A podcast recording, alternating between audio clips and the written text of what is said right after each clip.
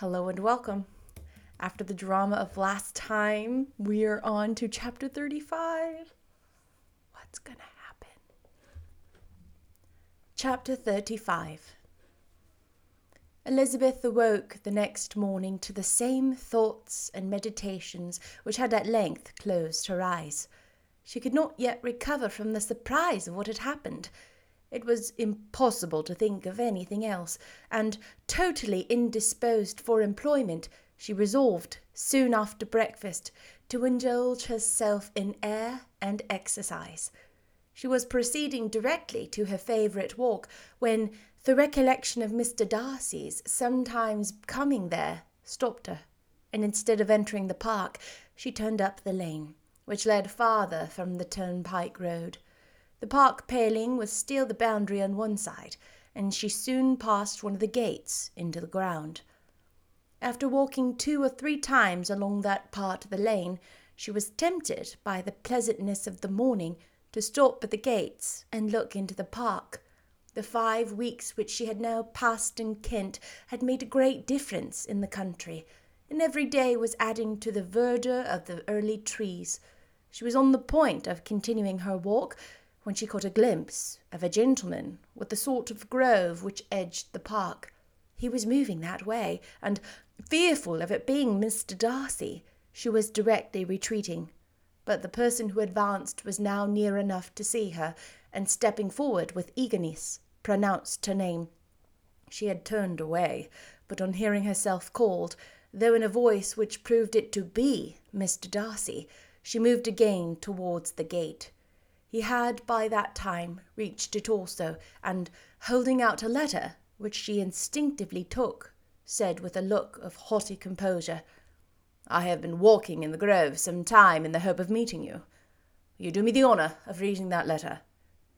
And then, with a slight bow, turned again into the plantation and was soon out of sight.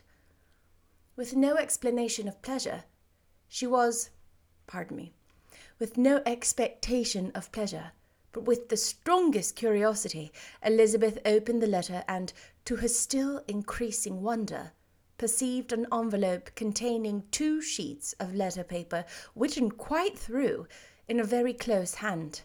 The envelope itself was likewise full, pursuing every way along the lane. Then she began to read it. It was dated from Rosings at eight o'clock in the morning, and was as follows. Do not be alarmed, madam, on receiving this letter, by the apprehension of its containing any repetition of those sentiments or renewal of those affairs which were last night so disgusting to you.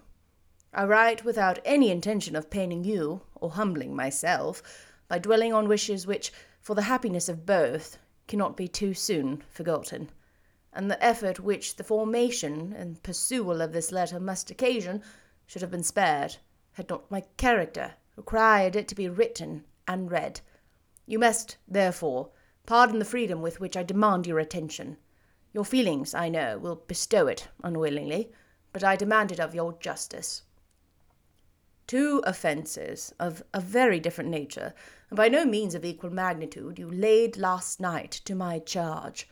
The first mentioned was that, regardless of the sentiments of either, I had detached Mr. Bingley from your sister, and the other, that I had, in defiance of various claims, in defiance of honour and humanity, ruined the immediate prosperity and blasted the prospects of Mr. Wickham. Wilfully and wantonly to have thrown off the companion of my youth, the acknowledged favourite of my father, a young man who had scarcely any other dependence than on our patronage, and who had been brought up to expectation its exertion, would be a depravity to which the separation of two young persons whose affection could be the growth of only a two weeks could bear no comparison. But from the severity of that blame which was last night so liberally bestowed respecting each circumstance, I shall hope to be in the future secured when the following account of my actions and their motives has been read. If in the explanation of them, which is due to myself, I am under the necessity of relating feelings which may be offensive to yours. I can only say that I am sorry. The necessity must be obeyed, and further apology would be absurd. I had not long been in Hertfordshire before I saw, in common with others, that Bingley preferred your elder sister to any other young woman in the country. But it was not till the evening of the dance at Netherfields that I had any apprehension of his feeling a serious attachment. I had often seen him in love before. At that ball, while I had the honour of your dancing, I was first made acquainted by Sir William Lucas's accidental information that Bingley's attentions to your sister had given rise to a general expectation of their marriage. He spoke of it as a certain event of which the time alone could be undecided. From that moment I observed my friend's behaviour attentively, and I could then perceive that his partiality for Miss Bennet was beyond what I had ever witnessed in him. Your sister I also watched. Her look, her manners were open, cheerful, and engaging as ever, but without any symptom of peculiar regard and I remained convinced from the evening scrutiny that, though she received his attentions with pleasure, she did not invite them by any participation of sentiment. If you have not been mistaken here, I must have been in error. Your superior knowledge of your sister must make the latter probable. If it be so, if I have been misled by such error to inflict pain on her, your resentment has not been unreasonable but I shall not scruple to assert that the serenity of your sister's countenance and air was such as might have given the most acute observer a conviction that, however amiable her temper, her heart was not likely to be easily touched. That I was desirous of believing her indifferent is certain, but I will venture to say that my investigation and decisions are not usually influenced by my hopes or fears. I do not believe her to be indifferent because I wished it, I believed it on impartial conviction, as truly as I wished it in reason. My objections to the marriage were not merely those which I last night acknowledged to have the most utmost force of passion to put aside, in my own case.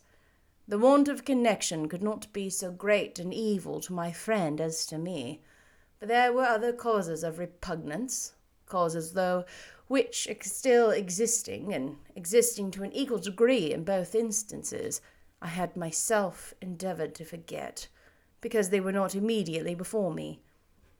These causes must be stated, though briefly. The situation of your mother's family, though objectionable, was nothing in comparison to that total want of propriety that so frequently and almost uniformly betrayed by herself, by your three younger sisters, and occasionally even by your father. Pardon me. It pains me to offend you but amidst your concerns for the defects of your nearest relations and your displeasure at the representation of them, let it give you consolation to consider that to have conducted yourselves so as to avoid any share of the like censure is praise no less generally bestowed on you and your elder sister than it is honourable to the sense and disposition of both. I will only say farther that, from what passed that evening, my opinion of all parties was confirmed and every inducement heightened which could have led me before to preserve my friend from what I esteemed a most unhappy connection. He left Netherfield for London on the day following, as you, I am certain, remember, with the design of soon returning. The part which I acted is now to be explained. His sister's uneasiness had been equally excited as my own, our coincidence of feeling was soon discovered, and alike sensible that no time was to be lost in detaching their brother, we shortly resolved on joining him directly in London. We accordingly went, and there I readily engaged in the office of pointing out to my friend the certain evils of such a choice. I described and enforced them earnestly.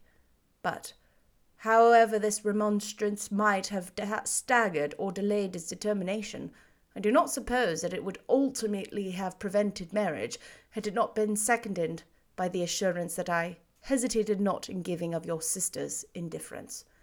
He had before believed her to return his affections with sincerity, if not with equal regard. But Bingley has great natural modesty, with a stronger dependence on my judgment than his own. To convince him, therefore, that he had deceived himself was no very difficult point.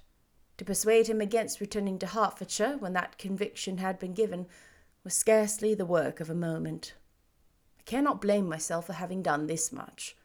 There is but one part of my conduct in the whole affair on which I do not reflect with satisfaction, and is that I condescended to adopt the measures of art so far as to conceal from him your sister's being in town. I knew it myself, as it was known to Miss Bingley, that her brother is even yet ignorant of it. That they might have met without ill consequences, perhaps probable, but his regard did not appear to me enough distinguished for him to see her without some danger. Perhaps this concealment, this disguise, was beneath me. It is done, however, and it was done for the best. On this subject I have nothing more to say, no other apology to offer. If I have wounded your sister's feelings, it was unknowingly done, and though the motives which govern them we may be very naturally appear insufficient to you, I have not yet learned to condemn them. With respect to that other, more weighty accusation of having injured Mr. Wickham, I can only refute it by laying before you the whole of his connection with my family. Of what he has particularly accused me, I am ignorant, but of the truth of what I shall relate, I can summon more than one witness of undoubted veracity. Mr. Wickham is the son of a very respectable man who had for many years the management of all Pemberley estates, and whose good conduct in the discharge of his trust naturally inclined my father to be of service to him, and on George Wickham, who was his godson, his kindness was therefore liberally bestowed. My father supported him at school and afterwards at Cambridge, most important assistance, as his own father, always poor from the extravagance of his wife, would have been unable to give him a gentleman's education. My father was not only fond of this young man's society, whose manners were always engaging, he had also the highest opinion of him, and hoping the church would be his profession, intended to provide it for him. As for myself, it is many, many years since I first began to think of him in a very different manner. The vicious propensities, the want of principle, which he was careful to guard from the knowledge of his best friend, could not escape the observation of a young man of nearly the same age with himself, and who had the opportunities of seeing him in his unguarded moments, which Mr. Darcy could not have. Here again shall give you pain. To what degree, only you can tell. But whatever may be the sentiments which Mr. Wickham has created, a suspicion of their nature shall not prevent me from unfolding his real character. It adds even another motive. My excellent father died about five years ago, and his attachment to Mr. Wickham was to the last so steady that in his will he particularly recommended it to me to promote his advancement in the best manner that his profession might allow, and if he took orders, desired that a valuable family living might be his as soon as it became vacant. There was also a legacy of one thousand pounds. His own father did not long survive mine, and within half a year from these events, Mr. Wickham wrote to inform me that, having finally resolved against taking orders, he hoped I should not think it unreasonable for him to expect some more immediate pecuniary advantage in lieu of the preferment, by which he could not be benefited. He had some intention, he added, of studying law and I must be aware that the interest of one thousand pounds would be a very insufficient support therein. I rather wished than believed him to be sincere, but at any rate was perfectly ready to accede his proposal. I knew that Mr. Wickham ought not to be a clergyman. The business was therefore soon settled. He resigned all claim to assistance in the church, were it possible that he could ever be in a situation to receive it and accepted in return three thousand pounds. All connection between us seemed now dissolved. I thought too ill of him to invite him to Pemberley, or admit his society into town. In town, I believe, he chiefly lived, but his studying the law was a mere pretence, being now free from all restraint, his life was a life of idleness and dissipation. For about three years I heard very little of him, but on the decease of the incumbent of the living which he had designed for him, he applied to me again by letter for the presentation. His circumstances, he assured me, were very bad, and I had no difficulty in believing it. He had found the law a most unprofitable study, was now absolutely resolved on being ordained, if I would present him to the living in question, of which he trusted there could be little doubt, as he was well assured that I had no other person to provide for, and I could not have forgotten my revered father's intentions. You will hardly blame me for refusing to comply with this entreaty, or for resisting every repetition to it. His resentment was in proportion to the distress of his circumstances, and he was doubtless as violent in his abuse of me to others as his reproaches to myself. After this period, every appearance of acquaintance was dropped. How he lived, I knew not, but last summer he was again most painfully obtruded on my notice. I must now mention a circumstance which I would wish to forget myself, and which no obligation less than the present should induce me to unfold to any human being. Having said this much, I feel no doubt of your secrecy. My sister, who is more than ten years my junior, was left to the guardianship of my mother's nephew, Colonel Fitzwilliam, and myself. About a year ago, she was taken from school in an establishment formed for her in London. The last summer she went with the lady who presided over it to Ramsgate, and thither also went Mr. Wickham, undoubtedly by design, for there proved to have been a prior acquaintance between him and Mrs. Younge, in whose character we were most unhappily deceived. And by her conveyance and aid, he so far recommended himself to Georgiana, whose affectionate heart remained a strong impression of her kindness to him when he was a child, that she persuaded to believe herself in love, and to consent to an elopement. She was then but fifteen, which must be her excuse, and after stating her imprudence, I am happy to add that I owed the knowledge of it to herself. I joined them unexpectedly a day or two before the intended elopement, and then Georgiana, unable to support the idea of grieving and offending a brother who she almost looked up to as a father, acknowledged the whole to me. You may imagine what I felt and how I acted. Regard for my sister's credit and feelings prevented any public exposure. But I wrote to Mr. Wickham, who left the place immediately, and Mrs. Younge was, of course, removed from her charge. Mr. Wickham's chief object was unquestionably my sister's fortune, which is thirty thousand pounds. But I cannot help supposing that the hope of revenging himself on me was a strong inducement. His revenge would have been complete indeed. This, madam, is a faithful narrative of every event in which we have been concerned together, and if you do not absolutely reject it as false, you will, I hope, acquit me henceforth of cruelty towards Mr. Wickham. I know not in what manner, under what form of falsehood he had imposed on you, but his success is not perhaps to be wondered at. Ignorant as you previously were of everything concerning either, detection could not be in your power, and suspicion certainly not in your inclination. You may possibly wonder why all this was not told you last night, but I was not then master enough of myself to know what could or ought to be revealed. For the truth of everything here related, I can appeal more particularly to the testimony of Colonel Fitzwilliam, who, from our near relationship and constant intimacy, and still more as one of the executors of my father's will, has been unavoidably acquainted with every particular of these transactions. If your abhorrence of me should make my assertions valueless, you cannot be prevented by the same cause from confiding in my cousin, that there may be the possibility of consulting him. I shall endeavour to find some opportunity of putting this letter in your hands in the course of the morning. I will only add, God bless you, Fitzwilliam Darcy. What? That was chapter 35. So he writes this whole big letter, and what have we learned?